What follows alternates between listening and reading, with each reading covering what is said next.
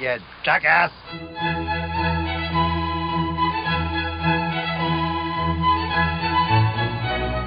Welcome to the Jackass Critics Podcast with your hosts, Tom and Matt.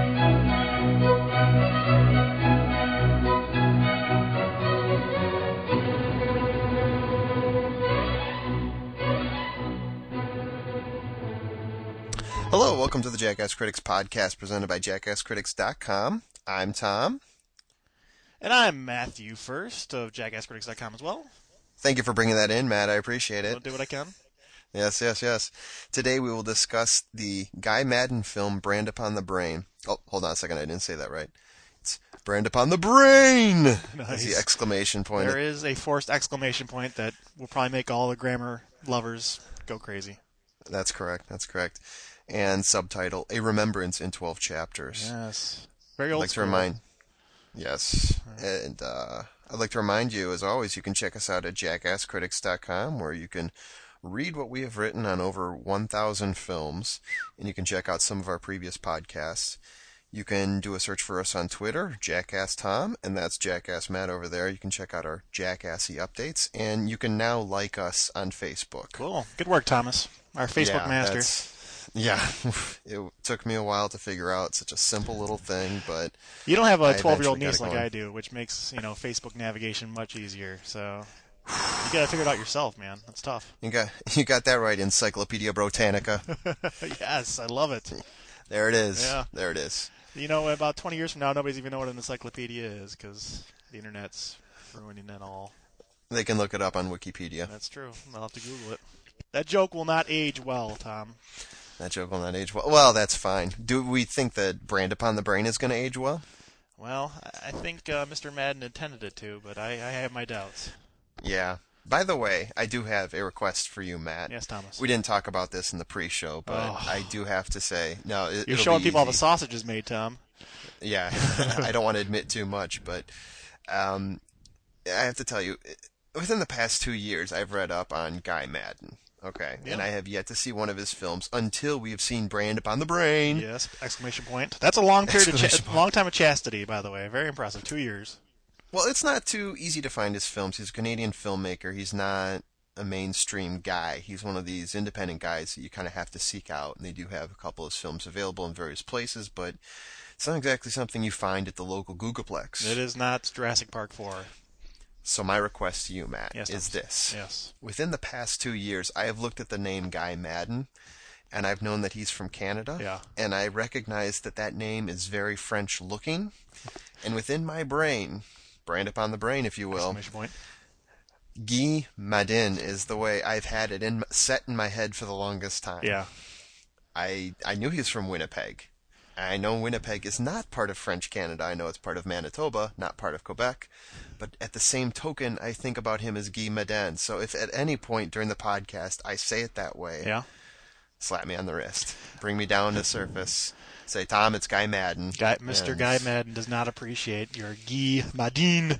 That's correct. Yeah. Okay. I can do what I That's can. I'll, I'll be on Guy Madin watch. Good, Yeah. good, good. I think uh, all the podcast listeners will be very, uh, very grateful to you for that. And we do want to thank all of our podcast listeners out there. We've had hundreds of downloads already that I think both Matt and I are very happy to see. Very exciting. And and no, in case you're at saying to yourself, my mom did not download it a couple hundred times. So Right. My mom may have, but your mom didn't. she's using Oh. those Chinese proxies and stuff to try to mask the IP Yeah. addresses. But I'm on to you, Mrs. Blaine. That's correct. That's correct. So, Matt, Yes, Thomas. I think it's time for our signature segment, Bullets in the Chamber. Oh yeah, I love the music Yeah. in this too. Yeah, it's nice. It's nice. And we'd like to thank LCD Soundsystem for the music on this one. Those crazy kids. Those crazy kids. Uh, my first bullet goes out to the movie Thor, which comes out in theaters. Yeah, you got it. It comes out in theaters May 6th, which is the weekend we are taping this podcast. And Is that a like is that a Guy Madin film, Tom? Oh, It's definitely not. I don't even know who directs it, to be Yeah. honest with you. All I know is that when I did read comic books, Yeah. or as some people would say, graphic novels, I was a big Marvel fan, Indeed. and Thor was one of the last comics I would ever want to buy. you'd you'd really have to be stretching to to do a Thor. I mean, he kind of Right. rounds out the Avengers, I guess, a little bit, but Thor by himself. I I suppose. So I wanted to ask you. I don't want to single you out in all of your geekdom or anything like that, but well, there, I just did it. Where does Thor rank on your list? I mean, pretty low. Uh, the interest in Thor, I guess maybe they're they're playing to the Norse mythology type uh, nerds, and there's probably some overlap. I'm going to go out on a limb and say there's some overlap between your comic nerd and somebody who really thinks you know a woman with snakes on their head is really awesome. So not that yeah, it isn't. the D and D nerd and the comic nerd are Yeah. intertwined. So maybe that they had like a, a meeting with a couple MBAs and they said, you know, this is a market, you know, that we need to address. And then Thor popped out with like a little Thor baby popped out of that at the same but- time, you would think if that was true, that more people would be buying the comics. But maybe I'm naive, and maybe they are. But Not a lot of people buying Thor. I, I know Marvel sales are pretty grim these days across the board, but Mm-hmm. Thor sells about 20,000 copies a month. That's not a lot of Thor fans. wow, so you even know the number. I thank do. you for uh, thank you for prepping that. Yeah. Wow. Well, you call me off of the nerd, then I might as well might as well lay it all out on the line. Yeah, exactly. We got you for what you are. Yep. Okay, Matt. Yeah, uh, Thomas. Um, do you know what the biggest movie this past weekend was? I'm gonna act like I don't. Yeah, it was a little flick called uh, Fast Five. Uh, Fast Are you Five, familiar with yeah. what that is? It's not a story I'm- about uh, fast food. It's a story about cars. And Oh, I thought it was about the fastest high five anyone has ever given after a football game. No. that sort of that sort of movie doesn't make eighty-six million dollars over a weekend. Ooh. That's- that's a no, lot I of probably cheddar. wouldn't. Now, uh, 86 million in one weekend. That's I, I ran the numbers, and it's somewhere between eighty-six million and a billion dollars that this is going to make uh, in the theaters.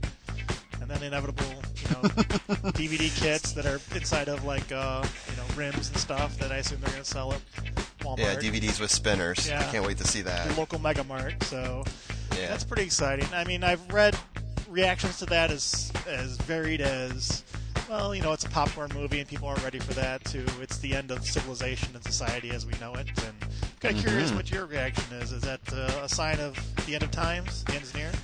This is exactly what I expect, though. I mean, it's pre-summer blockbuster time.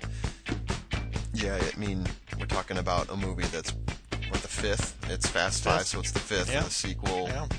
I mean, we're talking almost a double trilogy here on racing rice burners. Yeah. So, um, no, it doesn't surprise me in the least. I imagine that those numbers will probably drop off after the first week, and maybe it'll make like 200 million over the the course, which is you know a pretty good number for Pretty good a cheddar. movie like this. Yeah. But yeah, it, it doesn't surprise me in the least. But at the same time, anytime summer comes around, you just sort of shake your heads, thinking that there's all this opportunity for better movies, and yet we've got Fast Five. Fast. Five, and I mean, obviously, I'm not gonna trip over and you know find myself in a theater watching Fast Five anytime soon. So I guess I, I don't have to worry, but uh, I'm fairly insulated by it. But uh, I mean, it's kind of curious, and I know people want their mindless entertainment. I'm not gonna be the first one to judge because if people looked at my window, saw what I was watching, they'd probably think less of me. So Well, I'll judge first, and you can be the second to judge. How about that?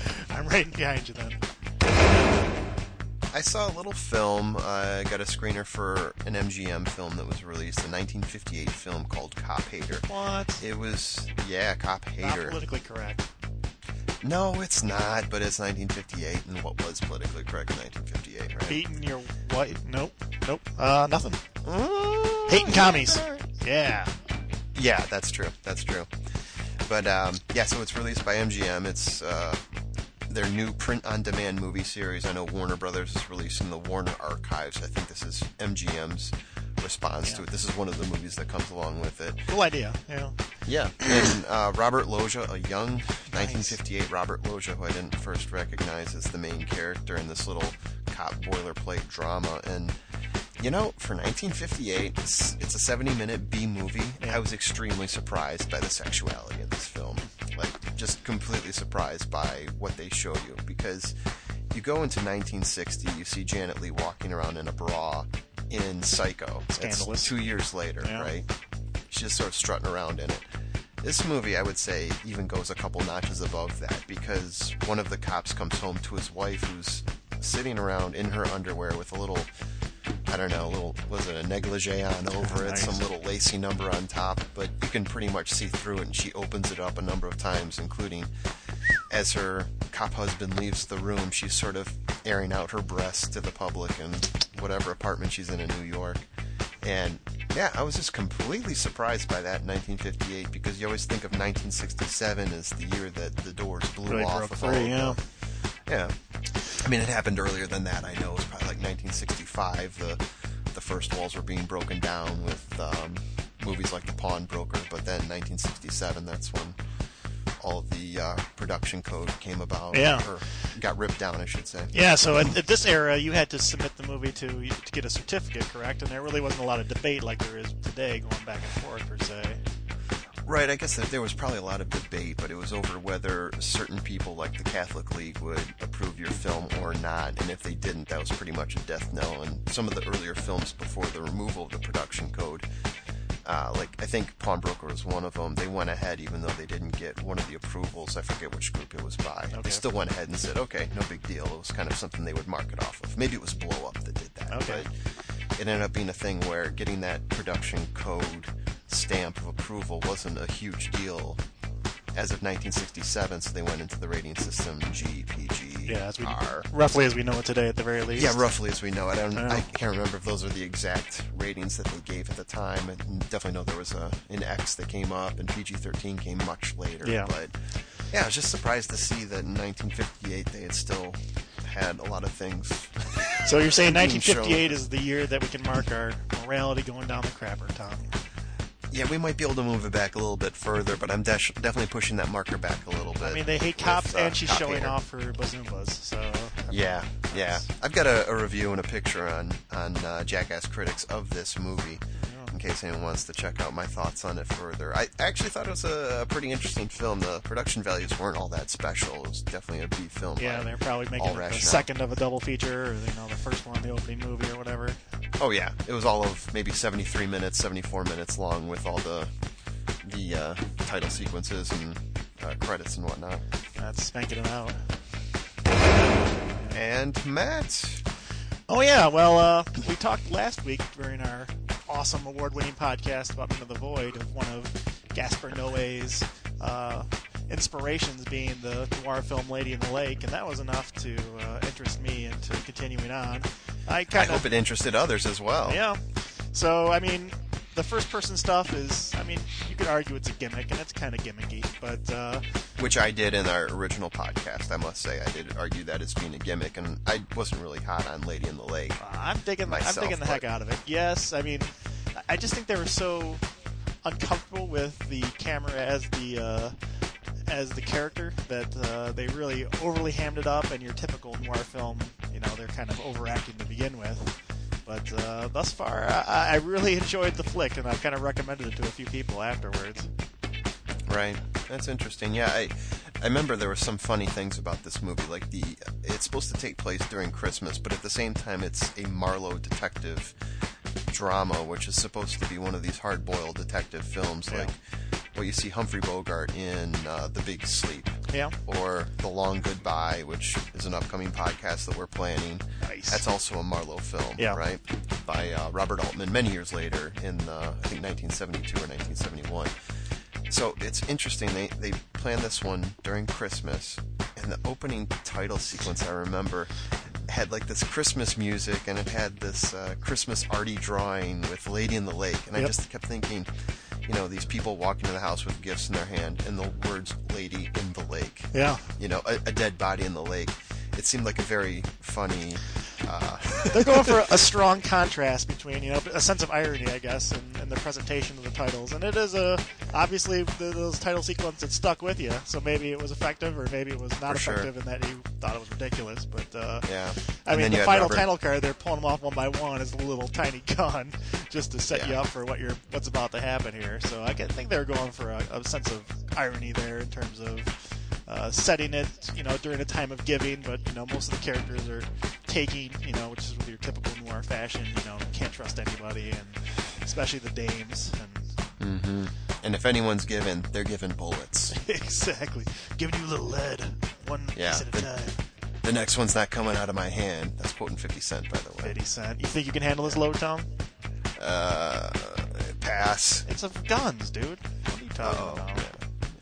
Oh, that's what he was talking about. That's oh, Jeez. I thought he meant something. Oh, No wonder you reviewed it so poorly. You didn't even understand the oh. movie. I'm gonna have to go back and re-understand it. I'm also gonna have to go back and take a look at Lady in the Lake. I think. I'd recommend. I it. don't think I'm going to change my opinion of it, but after seeing Enter the Void and after you've seen it now, I'm, I'm more curious to take another look at it again, so we can have a further discussion on it. I, I went in expecting. Well, I guess I, I like the gimmick. I, I can't help myself. So that was. Yeah. And the lead And it- actress is pretty pretty amusing with her facial expressions, just hamming it up way over the top. Way over the top, yeah. Yeah. And I also like how Robert Montgomery, uh, the director and actor who plays essentially the hand that you see, Yep. is um, introducing the film, and he introduces it like in such this 1940s way of.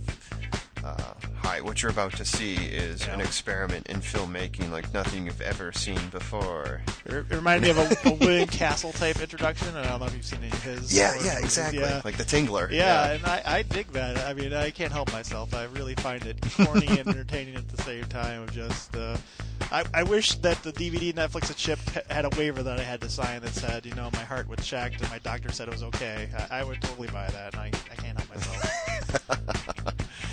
Oh yes, you you are the William Castle target for sure. so, Tom, bring us home. Give us that last bullet in the chamber. What do you got? Make it good. I've got, I got one last bullet, Yeah. and that is that Warner Brothers today. So this one's hot off the stoves, as they say. They're buying Flixster. okay. Okay, I don't know if you know what Flixster Tell me what is. Flixster is. Okay, I, I actually use Flixster on my mobile a lot. I haven't really visited the site, but I look up movie times on my uh, on my Android and you know figure out what movies are close. Yeah. It's easy to go back and forth between theaters and figure out which place has the best show times. So I use Flixster for that. It's uh, how did they describe it here? A movie discovery site. Okay. And I assume it's free for you as a user. Yeah, it's free for me as a user. I didn't have to pay for the app or anything. But along with Flixster, uh, Warner Brothers ends up purchasing Rotten Tomatoes, Oh, which kidding. is yeah, which is the the website that takes a conglomeration of movie reviews across the interwebs, piles them all together, and gives you a quote unquote freshness rating for a movie. Uh, it's a one out of a hundred. The it's a percentage that they give you one out of a hundred for a movie. So if a movie's really good, it's 99% freshness or 100% freshness, which you rarely get. There's always Yeah. a couple people out there who don't like it, but Like me with this guy, my Dean movie, probably. But hey, oh, I'm supposed to get beaten up for that. the Guy Mad Mm, movie. I love our There you Canadian go. friends. I shouldn't. I shouldn't talk trash. Yes, that's right. You better uh, stand in line, son, because the maple leaf is coming down on you.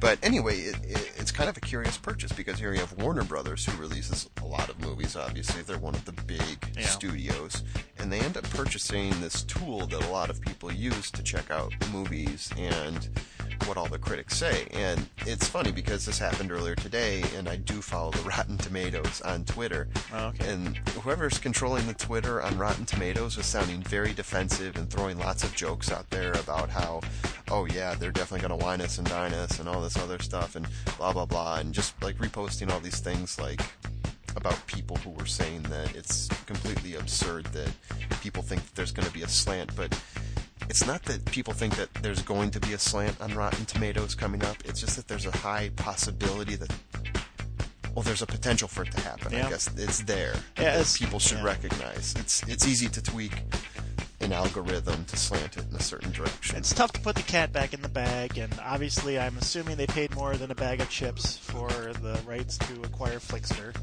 Oh, I was shocked when I heard the number was between 60 and 90 million was the value of Flixster. I thought, wow. That is kind of surprising for what seems to amount to a relatively simple site. Oh, yeah. Uh, I mean, that just tells me the Jackass Critics is in the neighborhood of 20 to 40 million, Uh, right? let's let's be honest with ourselves, and Okay. I'm going to use that as a down payment for my Porsche. Yeah. Okay. Yeah. Okay. That's that's positive. That's a pretty large down payment. Yeah. Uh, Gold so gold plated Porsche. yeah, I mean you're tainted, and I guess there's uh, some good reason to be cynical in that the meshing of the old world media and the new world media thus far has been relatively unsuccessful. I mean, um, even Amazon purchasing IMDb, I mean those are both kind of new Mhm. media type companies, but still, it's been kind of choppy and not the most successful. And I know I'm not the only one that isn't too pleased with IMDb these days. Oh god. Uh, and I know in the tech world that's like AOL purchased like TechCrunch and a bunch of blogs trying to kind of make a- the AOL brand relevant again and, and give them credit for trying something different. But uh, it's been a very choppy integration. I know of, those sites, and uh, it's just been tainted with you know people saying you know you can't trust these independent blogs that you know we gave all this traffic to anymore because obviously there's a bias here, and they're spent ninety million dollars, so you got to get ninety million dollars of value. I mean, it makes sense. You got to return it to your shareholders if you're uh, Warner Brothers or if you're Amazon or whatever. Yeah.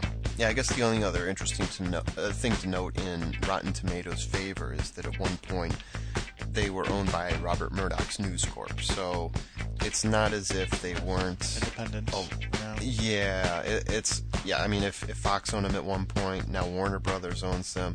How different are those two actions? But it's still just such a strange purchase to me. They're getting passed around like a bong at a Michigan State party right there. Well said, Matt. Well said. Yeah. And that was Bullets in the Chamber. Wrapped it up. That's right. And before we get on to our main event, Yeah. I'd like to throw out a little teaser. At the end of our uh, main event sequence, we'll be talking about a few details regarding our next episode. Nice. which will not be a movie review episode. We're actually going to dive into something a little different, still along the theme of film and movies. We're going to unearth that at the end of this episode, and Should- we hope that maybe some of you will get involved with helping us guide that episode. a little class participation never hurt anybody. That's right, Yeah. and you can get involved by liking us on Facebook and posting something on our wall, following us on Twitter, sending us a message, or just sending us the old-fashioned Gmail. Email, yeah.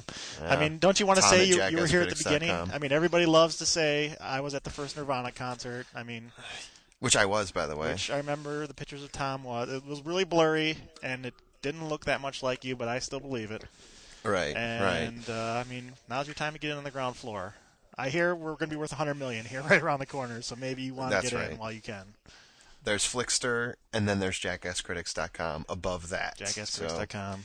How many podcasts do those clowns have? Yeah, I don't know. Probably a lot, but whatever. Yeah, no, no, zero. I They don't think. have bullets in the chamber.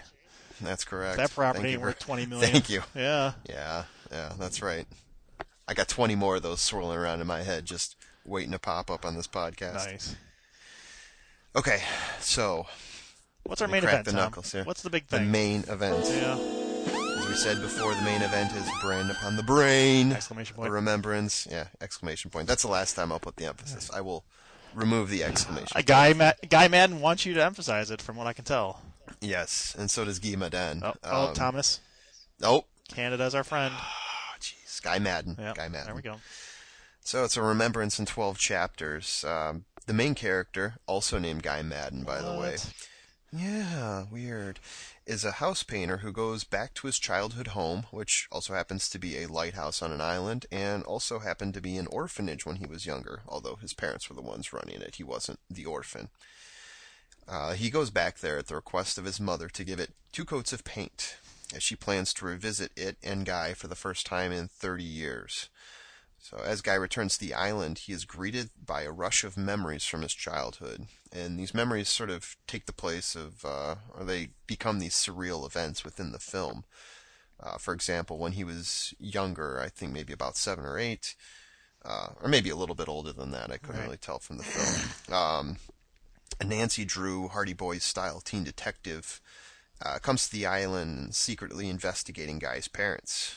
Guy falls in love with uh, with the female detective, and his sister unknowingly also falls in love with the female detective who takes on the costume of her male brother detective. Yep. Wen- Wendy Hale and Chance Hale.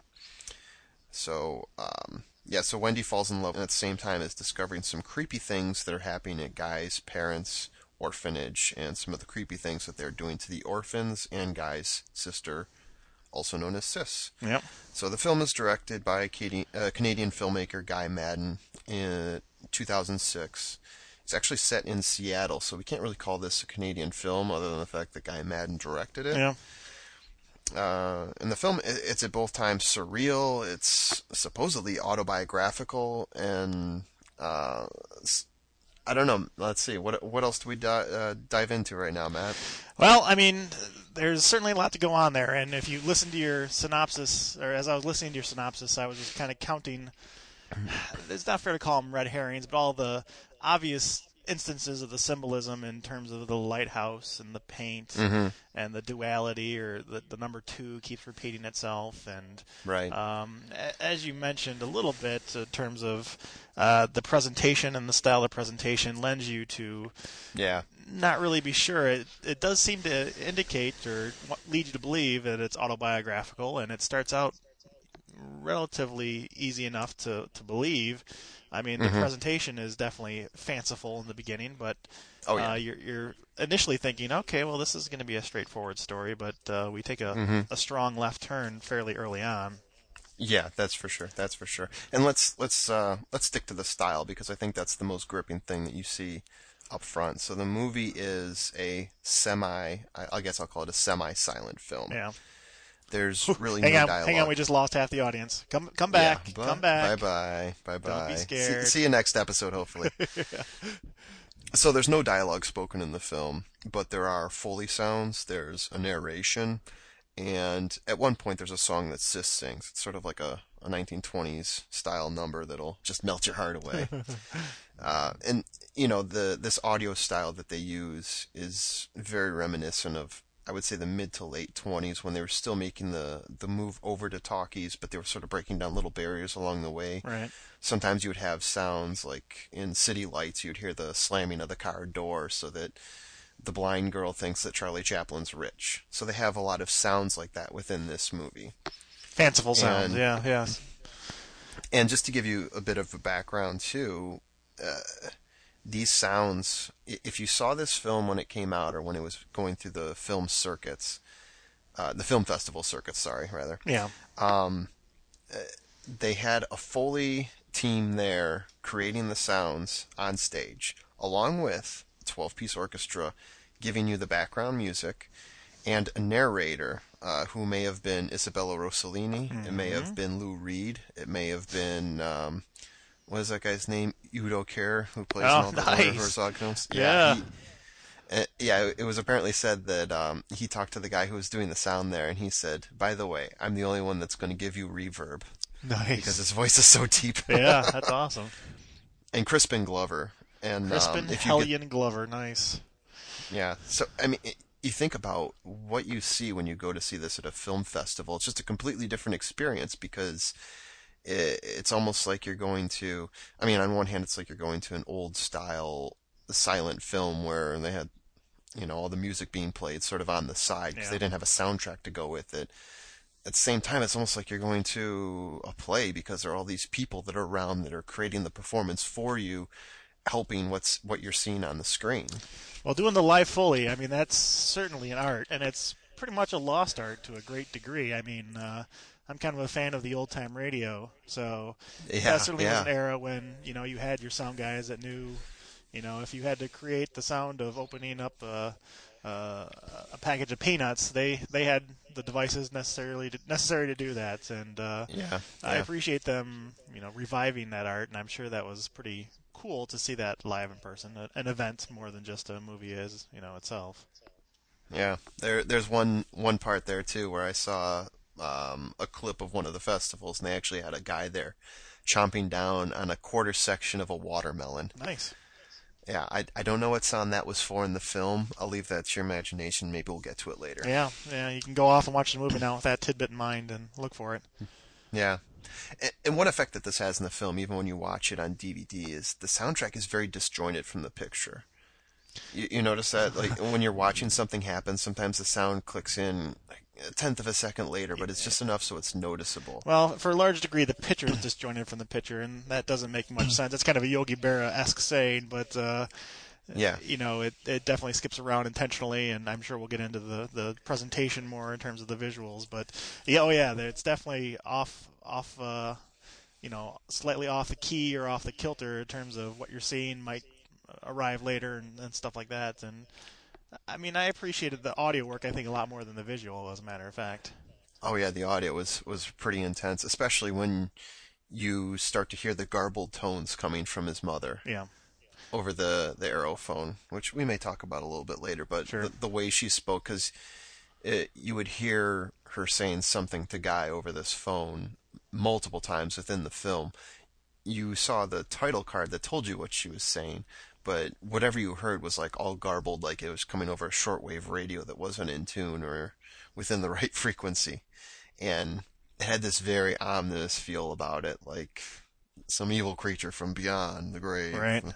no, I mean, I I think I was probably as hesitant as probably most of our listeners will be, than and most common people, I guess, or you know, just uh, passive film fans about watching a movie that's labeled as silent. I think you're going to lose a tremendous amount of your uh, audience there, and mm-hmm. I think Guy Maddin understands that. He certainly knew what he was getting into, uh, but and I didn't love the movie per se, but I I don't think the uh, silent nature of it, which really, you know, as you covered, isn't silent. But that's not the reason to to not watch the movie. I think, uh, and I, I even noticed, I think somewhere, and I didn't know if we talked about, but it's broken up into chapters. I, I think there's a period for two or three chapters where there's not really even any title cards or anything. It's just, but still, your attention is kept on the film, and and you don't suffer from the lack of just dialogue happening all the time. Yeah, yeah, I think, um, and let's just move into the visual style now because I think that's that's a good segue in the visual style. Yeah. One of the things that kept me going in this that probably wouldn't keep me going in a lot of the other, not other, but a, a lot of older silent films from that old period is how fast they cut in this movie. So we're transitioning to visual style right. now. Did you notice how fast that they would cut, or that they would uh, like fast forward within a scene? What what a nightmare to edit this movie! I can't fathom the, the, the number of amazing. cuts they must have made, and it, it, definitely. I'm sure it was a conscious decision to try to keep you know uh, 20, 2011 or 2006 audience more engaged in a in a film that you know is silent and you know is off mm-hmm. kilter a bit, along with the visual style. But uh, I mean, constant editing, uh, speeding up of the film and slowing down of the film, and playing with uh, the speeds and and going yeah. back to the shot after just a reaction shot and uh, adding blurs and, and fades and pops onto the, the imagery and stuff. I mean, just trying to yeah. capture that 20s era. Yeah, and I think a lot of the visual style too was, uh, and, and, you're right. I think a lot of it was to keep the audience. There's definitely a, a really heavy contrast with the film. He was shooting on a Super 8, so he wasn't shooting on the most expensive film equipment yeah. at all. We're talking eight millimeter film. Yeah. And he was shooting on some high contrast film, and I think what that did really was it gave him the ability to use spaces that he wouldn't get to use if he had higher quality.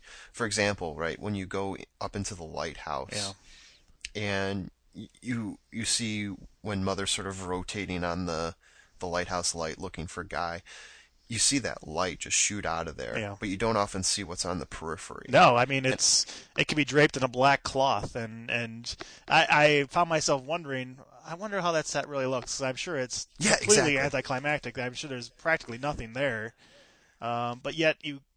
I mean, again, this is probably the low budget filmmaker's idea. You're definitely stretching mm-hmm. your dollar because there's the one interesting centerpiece of, of your lighthouse, and then you know your brain, I guess, is filling in the details where you expect everything else to be similarly, you know, put together. And how did they build this lighthouse? You know, it's got these weird angles and this wood look mm-hmm. and everything, and you kind of just fill yeah. in, similar to like an old time radio where you're getting a few of the details and then your brain's filling in the rest. And I, I imagine the rest yeah. of their house was crazy like that as well, but you never really see a large portion of it. Yeah. Oh, yeah, exactly. And eh, the other times that I would think about this too it's usually when they're in the lighthouse, but when they go into somebody's room and you look at this lighthouse, you think, how many rooms can it have for all these orphans? Yeah. But somehow they were able to create this, this sense of space that you never felt was, um, uh, that was incorrect because they were able to sort of twist that space. Uh, part of it goes to being surreal. Part of it goes to, um, I think just how, how they were using the light, like I said, and um, I, I thought it was really, really cool tool. It, not only did it have a really neat visual effect, but it, it really worked well within the film and within defining where these people were. Because, like you were saying, if you look at a regular film that you would go to the theater to see today, you know, somebody walks into the house, you're in that room in that house. Yeah. You see all corners of it. Oh yeah, you know the brand of cereal right. there. It's in their kitchen and everything. I mean, right. You can't help and, it. And with this, all those details are removed. It breaks it down to its it's most basic, but at the same time, you do feel like you get a sense for where certain things probably belong, or at least you don't think that it's being compromised. Yeah. I mean, I do have a few bones to pick with some of the visual representation. Oh, okay. I, I and I'm going to sound like a hypocrite since I was earlier talking about my love of gimmicks, but I think it was to the point of being gimmicky. Um, some of the effects that were applied, I'm sure during the filming and after the filming, in terms of the the thing that really ir- irritated me was the pinhole cam, where he The would put cam. you know the mask in front of the camera and only give us the uh, eyeball view or like one eyeball view, and I don't know what the intention was there, but it seemed as soon as I noticed it, then I was gritting my teeth every time it did happen. um, it's just a, a thing that he kept relying on over and over again. To, uh, I'm sure he would come on and say it was giving us a sense of of uh, feeling where we were in a closed space or some. I mean, it just it seemed like baloney to me because. It was a way to stretch out the movie, and oh, it was really irritating. Oh, which scene in particular are you talking about? Uh, a lot of the scenes on the beach when all three characters were kind of walking. By three characters, Oh, I yeah. mean Guy, Sis, and Wendy slash I forget the brother's name. Um, the one Chance. Wendy, yeah, who's kind of portraying herself as Chance, which Time talked about a little bit, where she kind of pretends that she's uh, her brother in order to woo The brother detective. woo sis. Um, so it seemed like every time we popped over into the uh, beach, especially with them walking, we get this like pinhole cam with the uh, camera being masked off for 90% of it, and we've got a moving kind of eye in front of the camera, and oh my gosh. I don't remember that as much as I remember the lens being smeared with Vaseline Oh, to yeah. give it that sort of aural look. You know, that that heavenly aura. We're in uh, utopia type feel when they're running on the beach together. we haven't got we haven't gotten into the story very much, but I do feel like to some degree the visual work was done to make up for the lack of story and and we can kind of get into that more as we talk about the story itself and some of the themes and stuff but there uh, uh, there's a lot of uh, themes and there's a lot of symbols Mhm. that are thrown in there but I again Yeah. feel like those were kind of just thrown in to bulk the movie up and to give it more body than it actually has at its core but we'll, we'll talk about So, that Yeah, so I, I might be able to answer one of those questions right now Yeah. because um, in in watching an interview that Guy Maddin did that was actually on the disc, he mentioned that they got um, the green light from this Seattle movie company to uh, do a film in a certain location, and they had no script and they had a week left. okay So he knew he couldn't write the script, so that's one of the reasons they went to silent. okay So they knew they couldn't write a script. They decided to go the title cards route and Hmm. do an old time silent film based on some of his autobiographical feelings. supposedly yeah Supposedly, Yeah. right? So he claims it's 97% true, but obviously it's 97% times whatever surrealist visions he also had, Right. because I don't think that his papa was inventing no aerophone. Yeah, uh, it did seem to me, and that's interesting, uh, that at most there was kind of a one-page plot that was fleshed Mhm. out amongst. I saw the, himself, and there was another gentleman as the writer, and then Mhm. His old film professor at uh, a college in Winnipeg, Oh, okay. or University of Winnipeg. so showing the old film film prof some love, and then I just thought they threw a lot of symbolism in there to get some interest in people and interest some Mhm. certain groups of people or whatever, and to interest your typical art film fan. And then they jazzed up the visual style as well to just match that. And uh, the the the foundation of the house, the stilts of the house, I think are very very weak. And then there's a lot of flair thrown on lot of top of it, and it's it's well done flair, and I appreciate his art and his vision and his achievement of that vision, but that doesn't necessarily make it entertaining for me. Yeah, it, in a way, it was a very sentimental film because you can tell. I mean, I mean, hear it in your voice where you kind of appreciate what he was able to do because it's not, there's definitely a sentimentality there for silent films, films from the 20s and 30s, the uh, films that were moving into being talkies, right? He has a great knowledge of that, and not only a great knowledge of those films and how they look, but just like even the most arcane details. You think about some of the title cards that that were being shown in the movie, right? One of them says to be kissed by such a boy. Yeah. Right? We're, we're not talking about 2006 lingo here. No, this is straight out of 1920s lingo that you would see on some card from a Hardy Boys mystery Yeah, movie, right? yeah. Or a penny for your thoughts as they're lying there in bed. Right? Who, says these things? that is definitely dated, uh, and that's some Yeah. more visual flair, I guess, to distract you from the snoozer. Yeah. but and I mean there there was all sorts of other things too. Like I thought some of the inventions and some of the technology that was actually in the film had this sentimentality as well. Like when you think of the aerophone, if we want to dive into that. So Sure. to explain it to anyone Please, who yeah. hasn't who hasn't uh, watched the movie, and again, I should should have said this at the outset that we will probably spoil a lot of the film, so we definitely definitely recommend seeing it. Yeah. But um, the aerophone is a device that his father invented, a father that you never see in the film. Um, at least, well, you see him in the film, you just don't see him actively, Yeah. right? He's always working on inventions, but it's a device that his mother uses to contact them, almost like a modern day cell phone, but it looks like a uh, an old phonograph. The way it has this horn coming out, you hear out of the horn, you speak into the horn, and according to Guy, it ran on emotions. yeah, and it's almost flesh colored and flesh textured. I think intentionally as well, just to add a creepy factor to it, and and you know a, a human humanity to the actual device. You right. know, it's not like a Motorola bag phone. It definitely is like uh, a Cronenberg type take on what a cell phone would be or something. Oh yeah, absolutely, Yeah. absolutely, and it's um, it, it was just interesting because when you think of that, right, you think back in the 20s or the teens or whenever this movie could have been made within this style. That's probably maybe not far off the type of technology they were looking at. Maybe it's something that you could have seen in a Metropolis by Fritz Lang Yeah, at the time, looking forward and seeing technology run like that, looking like that. So in a way, Guy Maddin had to look backwards and then look forward, right from from that era in order to create some of these inventions, Sure, or yeah. like that crazy eye in the sky that his mother was using to spy on the kids. Was essentially the lighthouse tower, but every time they were out at night, you would see this creepy ominous light scanning across the bushes as they were hiding in these uh, dunes and whatnot. And she has on this sort of rotating chair. She could see through this light, and yeah, that was a- another creepy invention by Father, which I thought was uh, had a great effect in the film. And it was one of these things where it felt like it was something that came out of "Shoot Me to the Moon" or whatever that old movie is right. called, right? Yeah, no, that definitely you harken back to to that. Uh, uh, well, Tom, I'm not that impressed because you know Marty McFly and Back to the Future figured out what uh, George McFly's vision of what the future was like, and that's you know wearing the radiation suit and playing yeah, a Walkman. okay. So if Marty McFly can right. figure it out, then I mean Guy Maddin can figure it out, and Yeah. Okay. Not the sharpest knife in the drawer. I understand.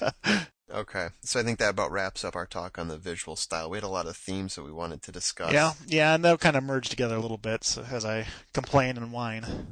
Yeah. Yeah. So do you have any more complaints and whines that you want to unleash upon us, Matthew? Yeah, I mean, we might as well talk about some of these. And, and brand upon the brain, Tom. tell me what's going on Yeah. with that. I, I need your wisdom. You're a well-versed man, young man, in, in terms of film and, and fiction, and you have a little Well- bit more knowledge on, on this film. What's up with a the title itself, um, and b the exclamation point at the end? Well, I thank you for the introduction, by the way. Yeah. You're making me sound like a, a regular film scholar, which I'm not, but uh, I'll take it nonetheless. That speaks a lot about your circle of friends. Everybody just looks at you and like, "Oh, Tom, you're the man. Take the take the reins here, boy." Take the reins. I don't want them. um, no, but uh, brand upon the brain, and a lot of this I'm not coming up with on my own, but Yeah. I've heard from interviews and and whatnot. But so a lot of it was autobiographical, and what I think Guy Maddin was doing was reaching back into this point in his childhood where he felt like it was something that I guess left a mark on him. Was something that he remembers, something that has changed the way that he has grown because of this experience that he had in his childhood. He talked a lot about how his, uh, in this one interview, if we can harken back to Thor here, Oh boy. he was saying that his older sister, who is the parallel to Sis in this movie, Okay. as she was getting older and as she was entering puberty, the way he put it was as soon as a pubic hair would start to sprout, his mother, with the hammer of Thor, would try to uh, break it back into her or slam it back into her. So I guess he had somewhat of an overbearing mother, as we can see a parallel in this film, Yeah. because the mother is uh, completely terrorizing everybody within the movie. Yeah. So brand upon the brain to me means that um, he's going back to a place in his childhood that had a, a very hard effect on him. Maybe traumatic isn't the way to put it, Yeah. but it's something that has branded or is branded within his mind. And I think it also has another meaning too, uh, especially when you give it that exclamation point. Yes. It goes back to some of the creature features, maybe some of the sci-fi flicks like Them. Yeah. right? Them has the exclamation point at the end. I, I so he's just jumping of the- decades in terms of his uh, his winks to uh, past films of past. Yeah, I think so. I think part of it is going back to these old sci-fi films because he does reach back into that bag a little bit. But the title itself, I I believe, is just That was the sort of the the avenue I was driving down in the beginning. You know, I'm looking at the cover and I'm looking at I put the the film in and it starts and it's fairly straightforward in terms of presenting it as an autobiography or a, a true tale of of young guy, and um, it's all presented fairly straightforwardly. I mean, with panache and flair at the beginning, while he's painting and you know remembering his early childhood and stuff. But then it it goes off kilter so much in terms of the presentation. I mean, it's more ridiculous than you know an Aesop's fairy tale or, or something like that in terms of the story itself, and then the presentation is just another level of crazy on top of that. right. It seemed ill-fitting to me, and maybe that's just my you know too straight-laced mind uh, interpreting it. But I understand something happened, and this is a, an artistic interpretation of that. Yeah, absolutely. But that's not really an appropriate title. I guess maybe I'm overthinking that though. No, I, I still think it's appropriate. I, I mean, he gives it a surrealist twist. Uh, So some of the things that you're talking about, obviously, right? Dad being the inventor downstairs, that you really never see his face, you never hear him talk. He's just down there pounding away on things. So, and- so we we probably conclude that Dad wasn't very communicative. He worked in the coal mines or some crap like that, and Dad was sort of out of the picture. Yeah. That's what we can. That's what we can assume about the real guy Maddin, most likely. Dad was out of the picture, and Mother was definitely in the picture, and and she was crazy. Yeah, overbearing with respect to his sister, and um, she definitely had a a heavy mother son relationship. So she was all about her little guy. Yeah. uh, heaping loads of affection upon him and his bosom. Yeah, yeah. And uh, there's definitely some stroking and nuzzling of the ear and Other holding food in her mouth so a guy could rip it out of there and and and I'd like for the record that Tom picked these two movies in a row. So this isn't. Don't blame me for yeah the, the mommy and feeding little babies and cuddling and I mean sniffing places where bodily functions happen. I mean that's that's not me. but for the record I gave options you just give options. If that Altman movie's got some some mommy son action, I'm I'm turning it off. I'm not going to tell you, and then I'm going to just say on the podcast I didn't watch it because of X, Y, and Z. so, uh, why do you think Guy wrote the movie with himself in it? Is that to, it's going to carry more weight? Uh, uh, I mean, that's that's a red flag for me. Like this, uh, something that I'm already on guard about. That somebody does that. little narcissistic. Yeah. he mentioned at one point that the further along he got in his film career, the more he wanted to start making movies about his own experiences in his own life, or at least he found that he was making things that were more autobiographical. And this, I mean, it just screams it if he's naming the character Guy Maddin in the film. But you can still make the same movie and have the guy's name be Herbert, and and it's still autobiographical and completely You about could call him him. Guy Hebert, the old goalie oh, from the Anaheim Mighty Ducks. Canada hate again, man. You're gonna start making jokes about mayo and fries and vinegar and fries and poutine, and Poutine. we're gonna be banned in Canada. No, no, no. I think we're going to be loved in Canada. We're like the Come two on. live crew of podcasts all of a sudden. If our third podcast is a Guy Maddin podcast, we got to have some major Canada love. this is true. You, I would hope so. Yeah. Yeah. But going going back to the mother, yeah, I mean there was um, the other thing too is the mother's obsession with her age and Yeah. reclaiming her youth, and even to the point where it gets so Freudian that she wants to go back to the point where she was even um, maybe even a baby or a small child before you know pre-puberty. There was definitely this strange obsession with her, and I think that's part of what he was speaking of when he was talking about wanting to put sister in a box essentially or put sis in a box Yeah. and and keep her from experiencing things with this uh this chance hale guy Yeah. or or gal Yeah, I mean, it doesn't start out necessarily as uh, the mother versus the the the sis, but as it turns out, um, we're kind of presented young guys' interpretations of what's happening. And I mean, Exactly. obviously, when you're seven or eight years old, you probably don't really understand, you know, these the level of angst going on between the teenage daughter and a mother. But uh, it turns out at the end, basically, as as Sis banishes mom off of off of her own island and away from her own orphanage and home, that uh, well you can understand why Yeah. i mean uh, the reason mom gets banished is because she does start aging backwards uh some of the things the father's working on in the basement includes uh, pulling what they call nectar or harvesting nectar, using his ring to pull out the essence from little children, including Sis, and then putting it back into Mother so that she could become 20 years younger. yeah. And then, of course, she starts chomping down on poor little Nettie vampire style, so that doesn't look good. No. All right, Poor answer Nettie. me this now. Uh, Yes. so why why include the lesbianism angle in the film? Is that like I, I don't believe that's purely because that's what happened to Sis. Uh, there was a conscious decision there.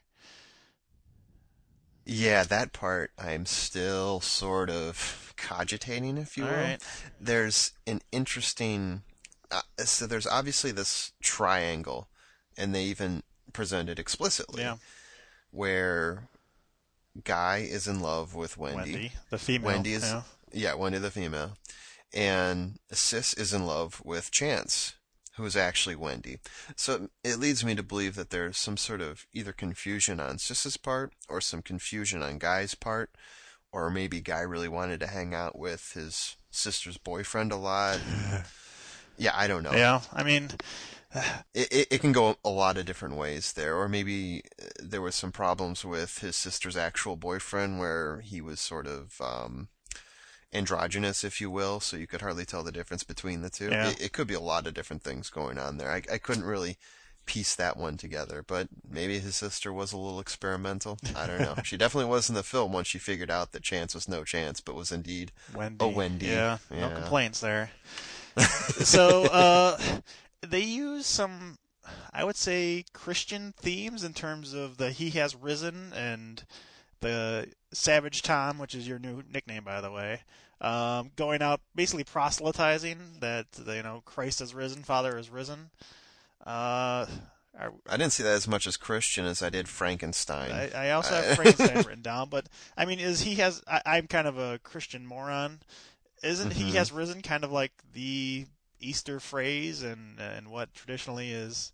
and- You would say Christ is risen, truly is risen. okay, and So it's, it's pretty some close. Uh, some Savage Tom as being one of the prophets or somebody going off and, and speaking the word of?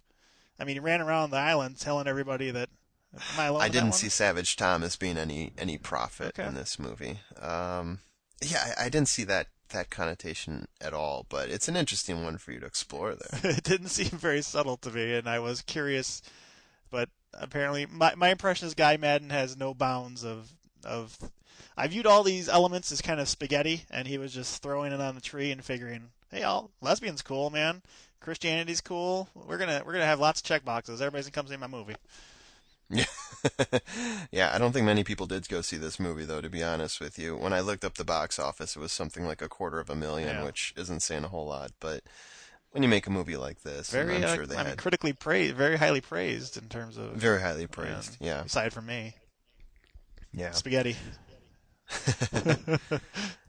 I mean, those are some of my, my my problems, or you know, the questions about what was going on there, and and probably not going to satisfy any more of your your uh, your feelings about the film and, and bring it to any higher level for you. I'm sure, but it's still nice to talk about. Indeed, and to be honest with you, I still like the film a whole lot. Uh, I did see it. I, I watched it almost twice. I will say. I skipped around because the second time I wanted to go review a few scenes, but Yeah. I found myself watching a lot more of the movie. Well, like you're talking about to. that, you know, the you can choose your own narrator thing. I don't know if we want to get into that, but uh, Yeah, the second time around, I picked Crispin Glover. I thought that would be kind of neat. Yeah. And I listened to Guy Maddin for a little bit. I think I even listened to Eli, Eli Wallach Nice. for a moment. But uh, to me, Crispin Glover, Isabella Rossellini, I really like the Rossellini voice. I thought her voice was very good, very kind of creepy and off kilter in a way. and I think the the Rossellini is the default one, or or at least on my disc or when I watched it, that was the. it was for me too. And I, th- I thought that was kind of curious that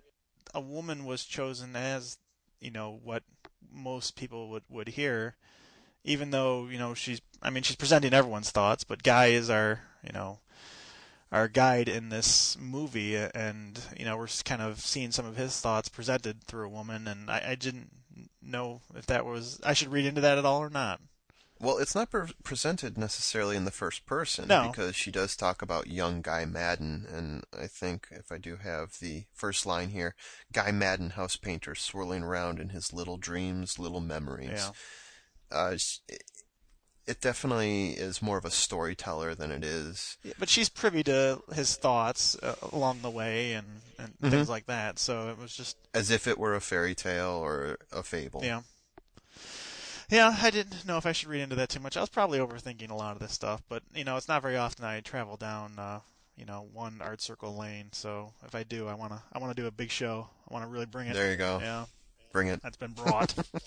So yeah, then the uh, the movie. So that that quote that I just Yeah. read, right? Uh, swirling around in his little dreams, little memories. You, you think about that opening scene. He's just sort of sitting there, sleeping in his boat.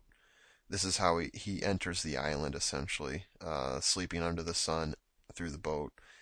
And the movie itself is called A Remembrance in 12 chapters. Uh, chapters 1 through 11 are essentially flashbacks into those distant memories that we've discussed. Uh, memories with the aerophone, father being brought back to life, mother going back and forth between being 20 years younger and whatnot. Sis, whenever that foghorn goes off, she becomes a zombie and father harvests her nectar to give back to mother. Uh, as we talk about way. this more and more, I realize how crazy this must sound to somebody. I mean, uh, the connection between some of these happenings and the the synopsis of the story, it doesn't seem like it's uh, it, it does is that fairy tale esque presentation that really is a And then it, it really does come down to how much do you trust those memories? yeah and yeah, it's another one of those movies where you have a narrator that you're gonna buy into one of two things: either it's being told in a surrealist way, and you just sort of buy into the fact that these things are going to be hyped up, everything's going to be a symbol of something, or you start to think that maybe the narrator himself has a twisted memory, and the things that he's seen are twisted in his head because of something that happened to him that was very traumatic, so it, it heightens the memory that he sees, right? It heightens the memory of banishing his mother from the island. Who knows what she really did? yeah But this is how it plays back in his memory. And he doesn't even really know what happened to Sis and Chance. right He only hears a story of it. But then in that chapter 12, you also hear that the story he hears is from a phantom version of Wendy. yeah, yeah. I mean, obviously, as soon as things enter into our fantasy, you know, we dive down the rabbit hole, and things obviously are not exactly as Mhm. presented. But still, we're putting that through our filter, and and like I was saying, you know, trying to figure, okay, the dad, you know, we never see the face, and so maybe there's some Right. analogy of him working at a at the coal mine or whatever. But then chapter twelve kind of throws a monkey Yeah. wrench on top of that monkey wrench in terms of the things that we thought were we were on firm footing with in terms of of Wendy's presence. Even I mean, was Wendy even there, or what, what was going on? Um, that it kind of makes brings into question even some of the things assumptions we did make, even with the caveats. Yeah, it, it brings into question was there really a Wendy in the first place, or maybe there was just a chance. Right. And obviously, you can't trust that that second story from Wendy, but it, it you know, it, it sounds more like he has imaginary friends in his head, and the whole reason he sees her is because it, the movie is playing up this whole uh, reliving things again. Everything happens a second time. This theme is beaten over a number of times. And in fact, the theme of twos, duality, Yeah. right? You have Wendy and Chance. You have two pairs of gloves, the kissing gloves and the undressing gloves. um, they always talk about, uh, even one of the theme, or one of the, um, uh, the narrations. Yeah.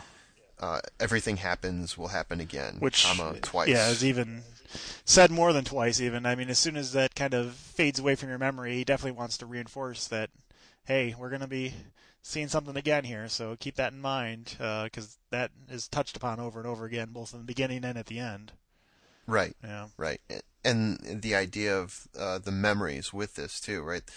Um, they say the first time I'll just see it or smell it or taste it, but it won't stick, which kind of tells me that whatever those memories are that we're reliving are memories that he's sort of piecing together and adding information to, so we really can't trust it. Yeah. And then he says, I know there will be a second chance to really feel these things are real.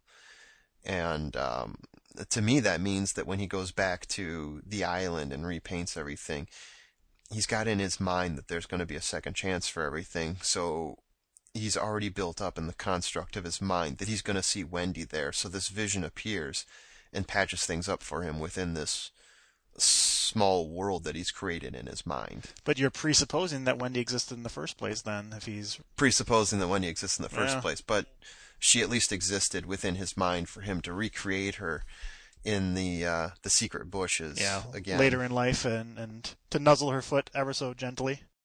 Yeah, exactly. Those were some sexy kicks, by the way. I liked them.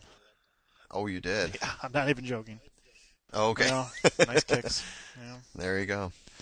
Uh, so yeah, twos, two coats of paint. Wendy and Sis, Sis and Mother having identical birthmarks. I, uh, and that goes back to how Mother's mother and aunt didn't exactly get along. yeah. Well, ma- make sure to mention that it's the Romanian birthmark, Tom. Romanian. It's Romanian. too. Romanian. I put on I put on the subtitles. It was Romania, Uh. R U M. So I think they're even hinting at a fictional Eastern European country. What is going on there? I don't know. I don't know. It's shaped like Romania. Uh, Romania. Oh, and they loved it too. Romania, Romania. they were not shy about. It was- like a Festivus uh, celebration on Seinfeld. It was everyone was. I mean, there's like sparklers going off and everything. Everybody's excited about Romania. yeah, that's the funniest thing I've ever heard. Romania. Yeah. Uh, Weird. And then, of course, sis.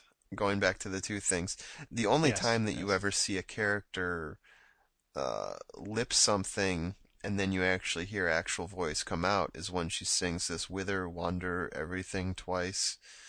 Sounds like uh, this very soprano-y, operatic song that you would hear from the 20s and 30s. Uh, another very dated thing that is uh, sentimental about this film.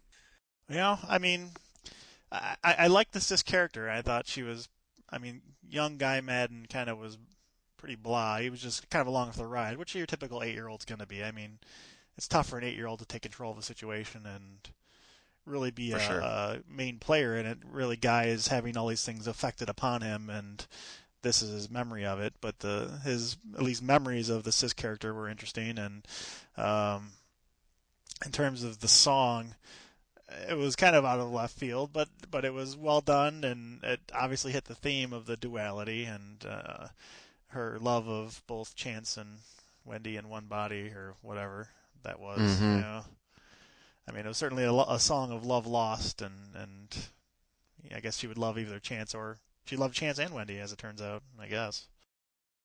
Yeah, I, I guess so, because it didn't seem to really bother her when she found out that Chance was Wendy. Really? It seemed like things were still progressing in that little relationship, right? However, Wendy Chance was presenting themselves, it did not have an effect on on Sis's interpretation, and we are calling her Sis because that is all she is referred to. By the way, this isn't like a case where Mhm.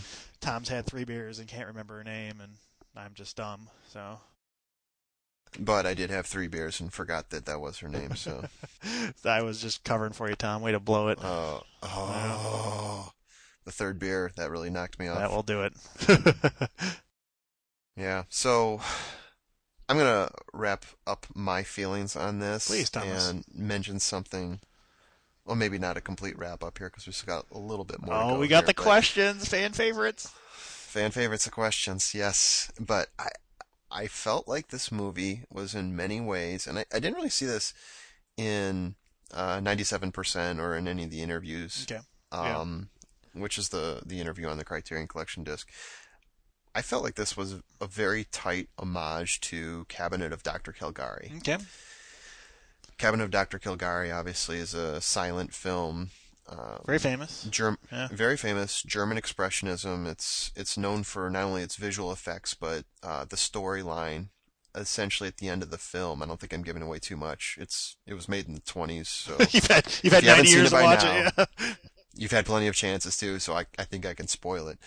Uh, but you essentially hear the story from a guy who's uh, uh, talking about uh, who he thinks is committing all these murders within the town and who's pulling the strings on this. And it's this guy who came to town with the, the traveling circus, and he has this somnambulist that's going around and kind of doing his killing biddings. And eventually he finds out that this guy is a psychiatrist in the town everything sort of gets turned up on end as the audience you're thinking what in the world's going on is this some weird conspiracy and you find out that the guy who's telling you the story is actually a psychiatric patient Oh. so you can't trust anything you really heard from him in the first place and i thought that that theme of finding out that there may be something twisted going on within the mind of guy maddin Yeah. uh, i think that paralleled it I Yeah, you definitely bring were him into other- question there at the end, similar to. I mean, it's not as much of a of a pulling back the curtain as we get in Caligari, since that was a total twist, Oh, yeah. and at the end, and we're a little hesitant, you know, the whole time, and we realize that it's being told in a fairy tale like manner. But yeah, the the curtain kind of getting released, and all of a sudden, Wendy's evaporating before his eyes during foot nuzzle. Yeah, yeah, exactly. And there were some other things too, right? Because uh, the somnambulist himself, the sleepwalker, whenever the foghorn blew, Sis ended up turning into a sleepwalker. Right. As soon as father was resurrected Frankenstein style, he was walking around sort of like Caesar, the somnambulist was. yeah, And when they even brought him back to the island, he was uh, sent off the island in a harp box, that sort of skewed shape wooden box, and he was brought back in that. And when they opened it, it was much like when they open up the place that the somnambulist was sleeping. It had this, you know, weird sort of edge to it. They opened it, and he sort of kind Yeah. of struts out zombie-like. yeah, very famous scene, and yeah, very memorable. Yeah, and then Mother is definitely the Caligari character.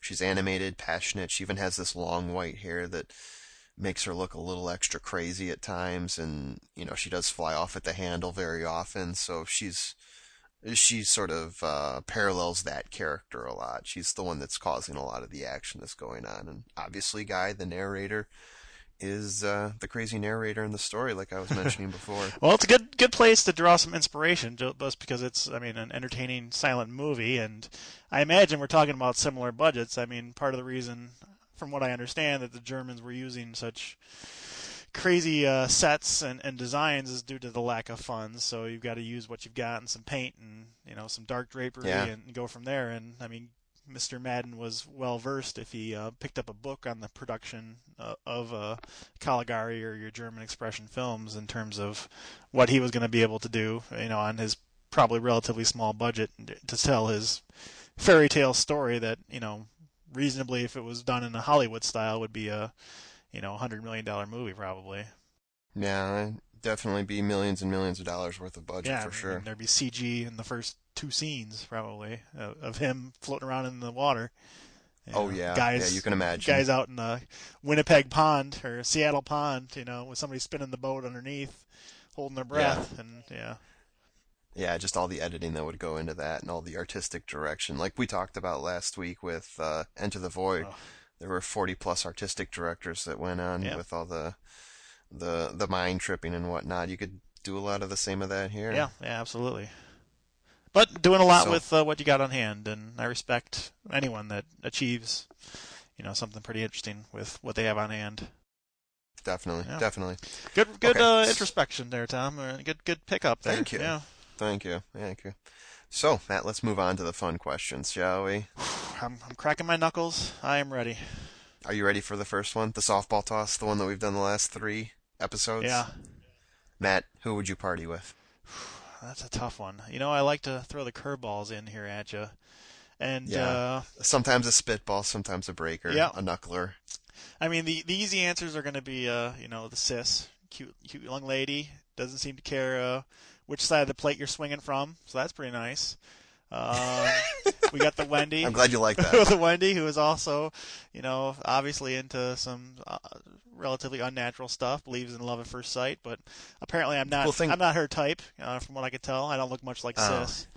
Uh, yeah, you look a little bit more like Guy, which she apparently had no interest in at all. Yeah, I mean that's just a little too close to home. She's as cold as ice. I'm gonna go with Savage Tom. That dude liked to party. He wasn't very shy. I think he brings it. I think that guy gets off of like a beer bong and he's like beating his chest and everything.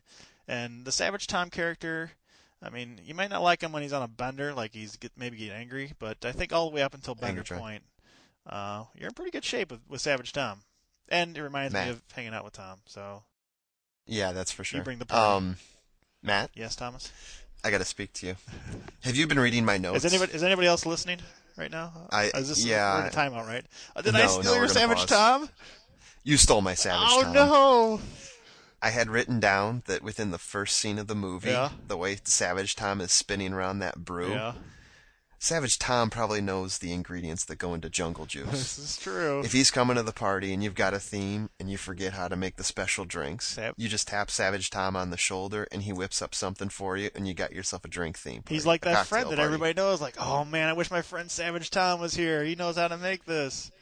The guy is whipping up smart cocktails left and right. Savage I mean, Tom I've at a got gin and tailgate. Can you imagine him uh, throwing the football around, getting ready for a game, tackling people, yelling in their faces? Just kidding, bro. Yeah.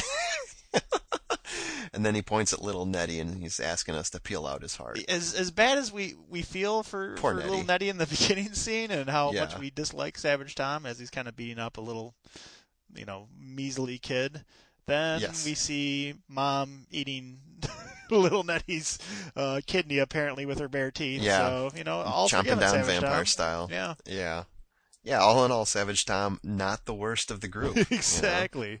It just causes a little bit of havoc, and then you know, just sets a small fire, not a big fire. I feel bad for our audience that we actually agreed on that. It seems like too much of a cop out. I know. But I mean, we want, yeah, yeah. It's too bad. Sorry, guys, gals. Whoops, our bad. Yeah. Okay, Matt, Yes. if you own the creepy lighthouse, what would you do with it? I know what I would do with it. Bed and breakfast. I mean, I've had, you know, my lifelong dream is to own a bed and breakfast.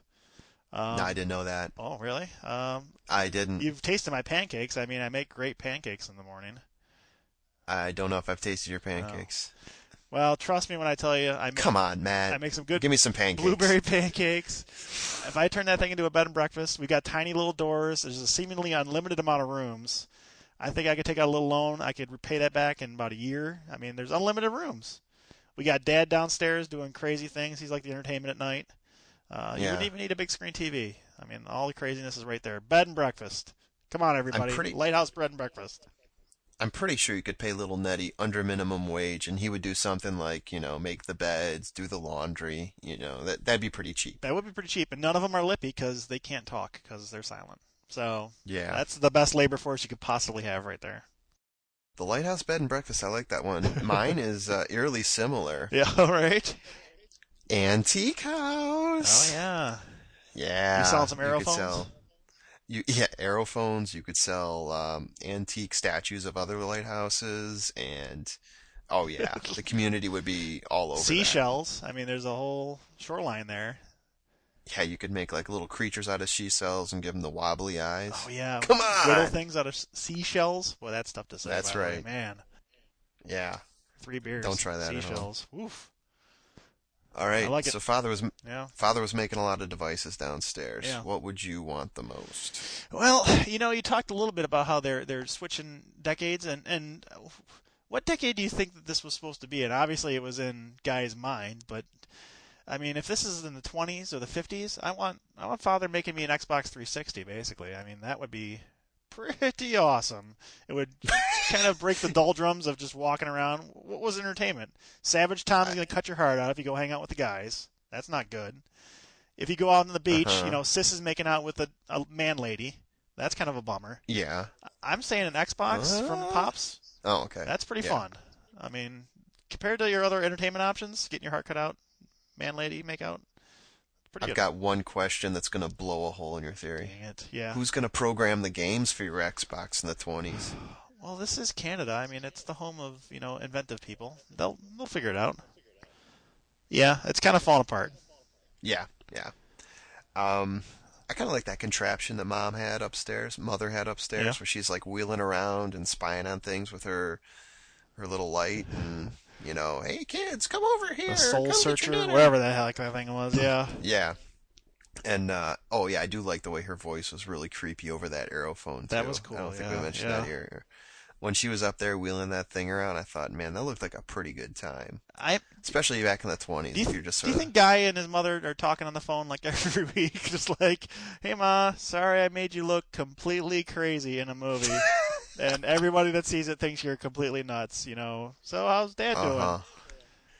Yeah, I'm sure this Mother's Day he's sending her a large bouquet of flowers as an apology. Yeah, yeah. Either that or he's just abandoned all hope, and on both sides it's probably the case. That's pretty I- it's one or the That's other. That's pretty tough to recover from, I think, on Mother's Day. Yeah. That's a big one. I mean, he's he's got more hang-ups than Norman Bates does. At this point, Very good right. call. Exactly. Yeah. Thank you, thank you. Yeah.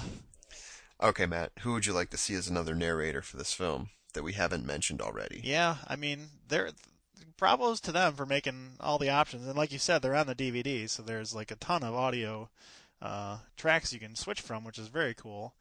It's very cool. I mean, uh, I was really into Fran Drescher last week, and that's kind of my voice inside. And Fran Mm. was actually narrating occasionally when we had had girl kissing going on. Um, if anybody listened to podcast number two, they know Fran occasionally pops Yes. in in my brain. So uh, that that was pretty cool. And then you know the uh, '90s icon Terry Tate, the uh, the Reebok guy that would uh, Oh. deliver, you know, and pal drive people. Wow, yeah. Terry- Uh, early 2000s, yeah. okay, Terry Tate. early noughts. Uh, early Terry noughts, yeah. Tate doing some of this, uh, the narration, pretty awesome. That would be BA. Wow. I might, I might do I a think- Kickstarter project and try to get like a couple grand together to get Terry Tate yelling at people and talking about sis about to make out with some chains. There you go. Yeah. That's a pretty solid All one. right, uh, That's a pretty I solid I expect you to blow me out of the water. And if you say you were about to say Terry Tate, I'm going to call you a liar. Yeah, I, I would be lying if that were the All case. You you caught me red-handed right there. um, okay, so they brought father back from the dead using some sort of Frankenstein machine that they hooked up to mother with Yeah. um, car cables or something like that. We do that with Phil Hartman, and he narrates. Nice. Yeah. It's not too soon for Phil Hartman, right? Because we're, we're good. Yeah, we're, we're good. We got props. We got love for Phil Hartman. That's a great idea, Thomas. Phil Hartman has. It, it shows you how much I miss Phil Hartman, is what it does. Yeah. That is in no no way a, a bad thing. I will crack a beer later this evening for my boy, Mr. Hartman. Absolutely. Yeah, good call. Okay, another question. Yeah. What the hell happened to Sis? Really? What did happen to Sis? Well, they said that she spun around the, the lighthouse like a firefly until she got too close to the flame and, And burnt, burnt out or something. out. Yeah. Obviously, that's probably not what really happened. Yeah. Where do you think Sis is now, Matt? I, I assume she went to Vegas and is working the strip as an escort. That after being rejected by the man lady, it's kind of tough. I mean, it's a kind of a fragile time in your life. I know some people when they're rejected by their uh, love, if you will, the Wendy Chance character, uh, you know, go off on murdering sprees. Some people start hooking. Um, some people do some blow. I think uh, I imagine That's Sis. what the movies tell you, at least. I imagine Sis is doing some hooking. I think she just got a really short haircut. She dyed her hair red, and she's working at Starbucks somewhere in Seattle. There you go. You know the.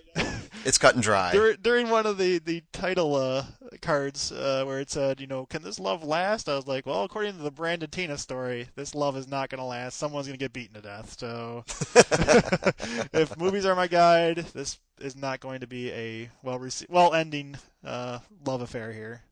Yeah, you got that right. Yep. Okay. Yeah. And uh, any final comments you want to make on Brand Upon the Brain? It sounded like you appreciated what he did, but you definitely wouldn't see it again. Yeah, I mean, I kind of sound like a broken record in that uh, for Enter the Void, I was commenting how much I appreciated, you know, the craft of Mr. Noe. Uh, and similarly, I understand Guy Maddin, you know, set out to achieve something with his budget, but I- I don't find it particularly entertaining. I, I do find some of the themes, while interesting potentially, uh, I, I think they're kind of haphazard, and the visual look of it to be somewhat haphazard and kind of gimmicky to a bad effect. So I, I cannot strongly recommend it, and I, I don't think a lot of people would would love it, you know. And I don't know your impressions of you know your common moviegoer. It- It's certainly not something that's going to be well loved, and it probably wasn't intended to be. Right. I, after I found out that this was a silent movie, it, I don't want to say that that tainted me on what it was going to be, but it sort of it made it a little bit tougher to watch originally, or at least a little bit tougher to put into my DVD player Yeah. and start up. And I've seen plenty of silent films and appreciate watching them, but it takes a little extra It, effort. it does, right? yeah.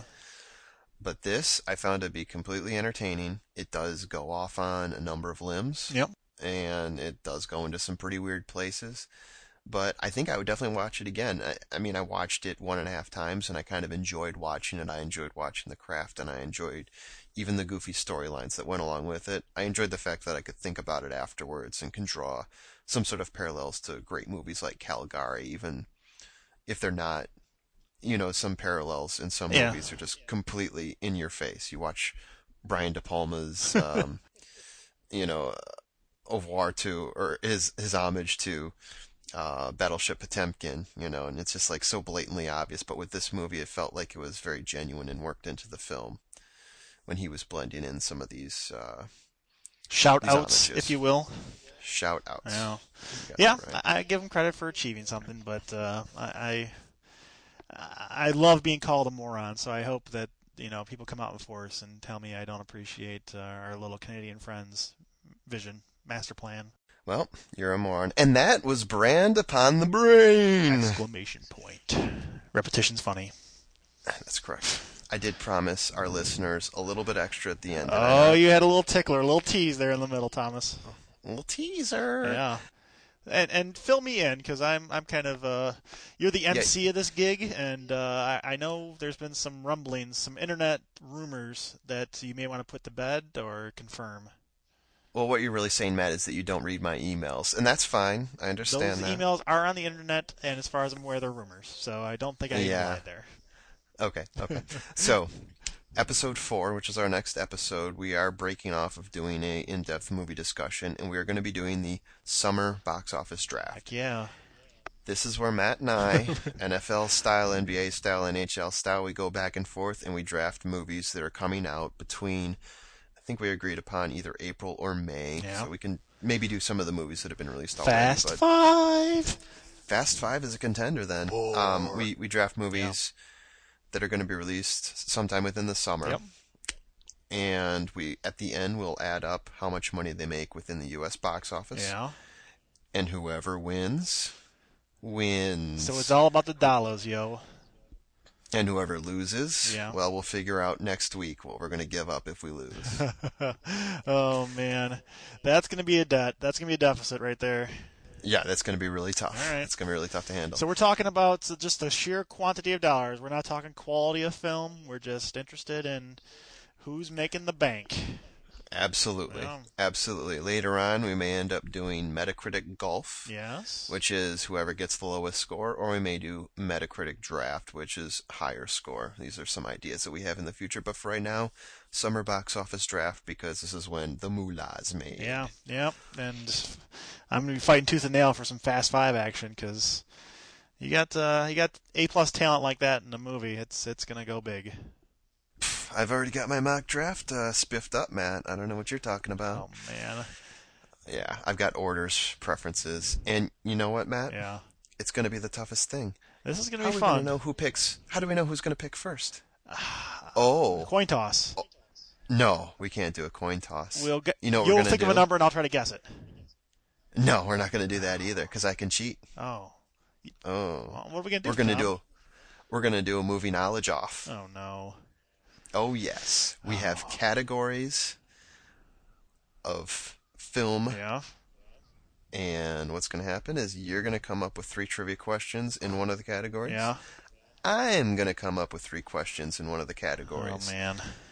Each one is going to be multiple choice with three choices. Okay, it's a little bit easier for me. Yeah, Yeah. a little bit easier.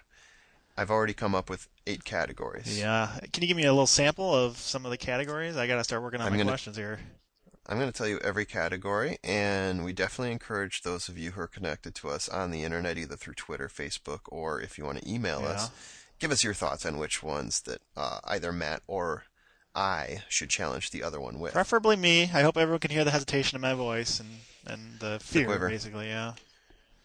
Okay, so the categories are as follows. Category number one: Yes. Drum roll. the stranger on my the stranger on the train entered my rear window and gave me vertigo. Oh. The American films of Alfred Hitchcock. Nice. Uh, thank you for keeping it American, at least. We're not going obscure early British ones. Yeah, no lodger, no silence. All right. Yes, exactly. I appreciate that. Hitchcock, Hitchcock hack or slasher, the films of Brian De Palma. This is the whole works of Brian De Palma. Yes, we, we've watched a few uh, De Palmas together and a few Hitchcocks together, so it will be double public embarrassment if we get a movie wrong that we've watched together.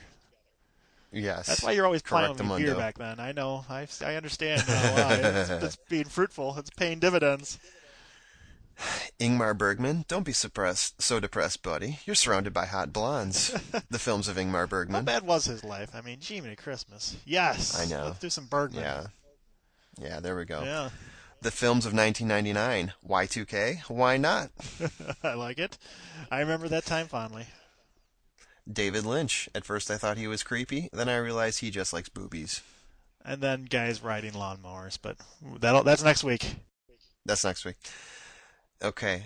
Italian suspense films of the early 70s. You say Jello, I say Giallo. Oh, Tom, that's a, that's I put that one in just that's for you. That's one for me. That's one for Matt. right, nice. Walt Disney. I'm not a racist. Some of my best friends are mice. Did you see the the blast for "Song in the South" that we got on the website? By the way, somebody was very That was angry pretty- about our "Song in the South" review. no, I thought he was all right with it actually. Well, I mean, he looked. He wanted a whole historical rep- perspective uh, in a movie review. I mean, is every review you read of "Song of the South" supposed to recount the history of it? Anyways, I think I think everyone you do in the modern era probably should have something to do with that, maybe. But whatever. I, I love Yeah. passionate fans, though. So, you know, send more. Uh, some of our greatest memories of when people have threatened Tom with death and and someone Oh, wished yeah. cancer on me. I mean, that's awesome. Thank you, people. Yeah, that's pretty cool. You know, And our final final group. yes. S- Saturday Night Live in film. If a MacGruber plays at a theater and no one sees it, did it really happen? Nice.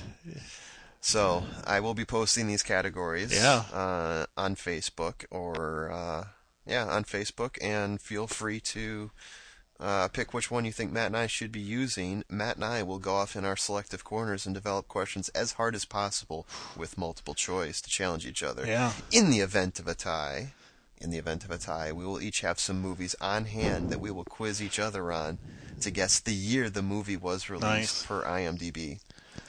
So what we'll do is, if I'm off by five, you're off by four, you end up winning. Yeah. If it's a tie, we move on to the next movie. Uh, so we got tiebreakers dealt with. I love it, Tom. My only disappointment is that I've ruined the question for what is the weapon of choice in Sister of Ursula, because that would be an awesome one. But I'll have to come up with something equally as good. yeah, there's a lot of lot of nuggets out there. I'm sure you can find something equally as good. Yes, indeed. That's something to look forward Okay. to. Something to look forward to. And then podcast five, we're already planning will be Robert Altman's The Long Goodbye. Boy, that's that's uh, pick your poison right there. A little bit of good and a little bit of bad. Very interesting sounding movie, but you know I'm not a huge Altman fan, so This one may turn you around, Matt. it could be. We'll see. It could flip me. Okay. Yep. I want to thank uh, I want to thank Matt for joining me on this lovely podcast. Thank you, Thomas. I appreciate his banter as always, and love to thank our lovely listeners out in the internet world for listening and for all your positive feedbacks and even some of your negative constructive feedbacks. Absolutely. We don't call it negative; we call it opportunity. Absolutely. Yeah, we're not perfect yet. We're only worth 50 million so far, so right. We're still working our way call up. me Warner Brothers. Call me. Yeah. All right. so if that's all from Matt, it's all from me. Goodbye. Goodbye, everybody.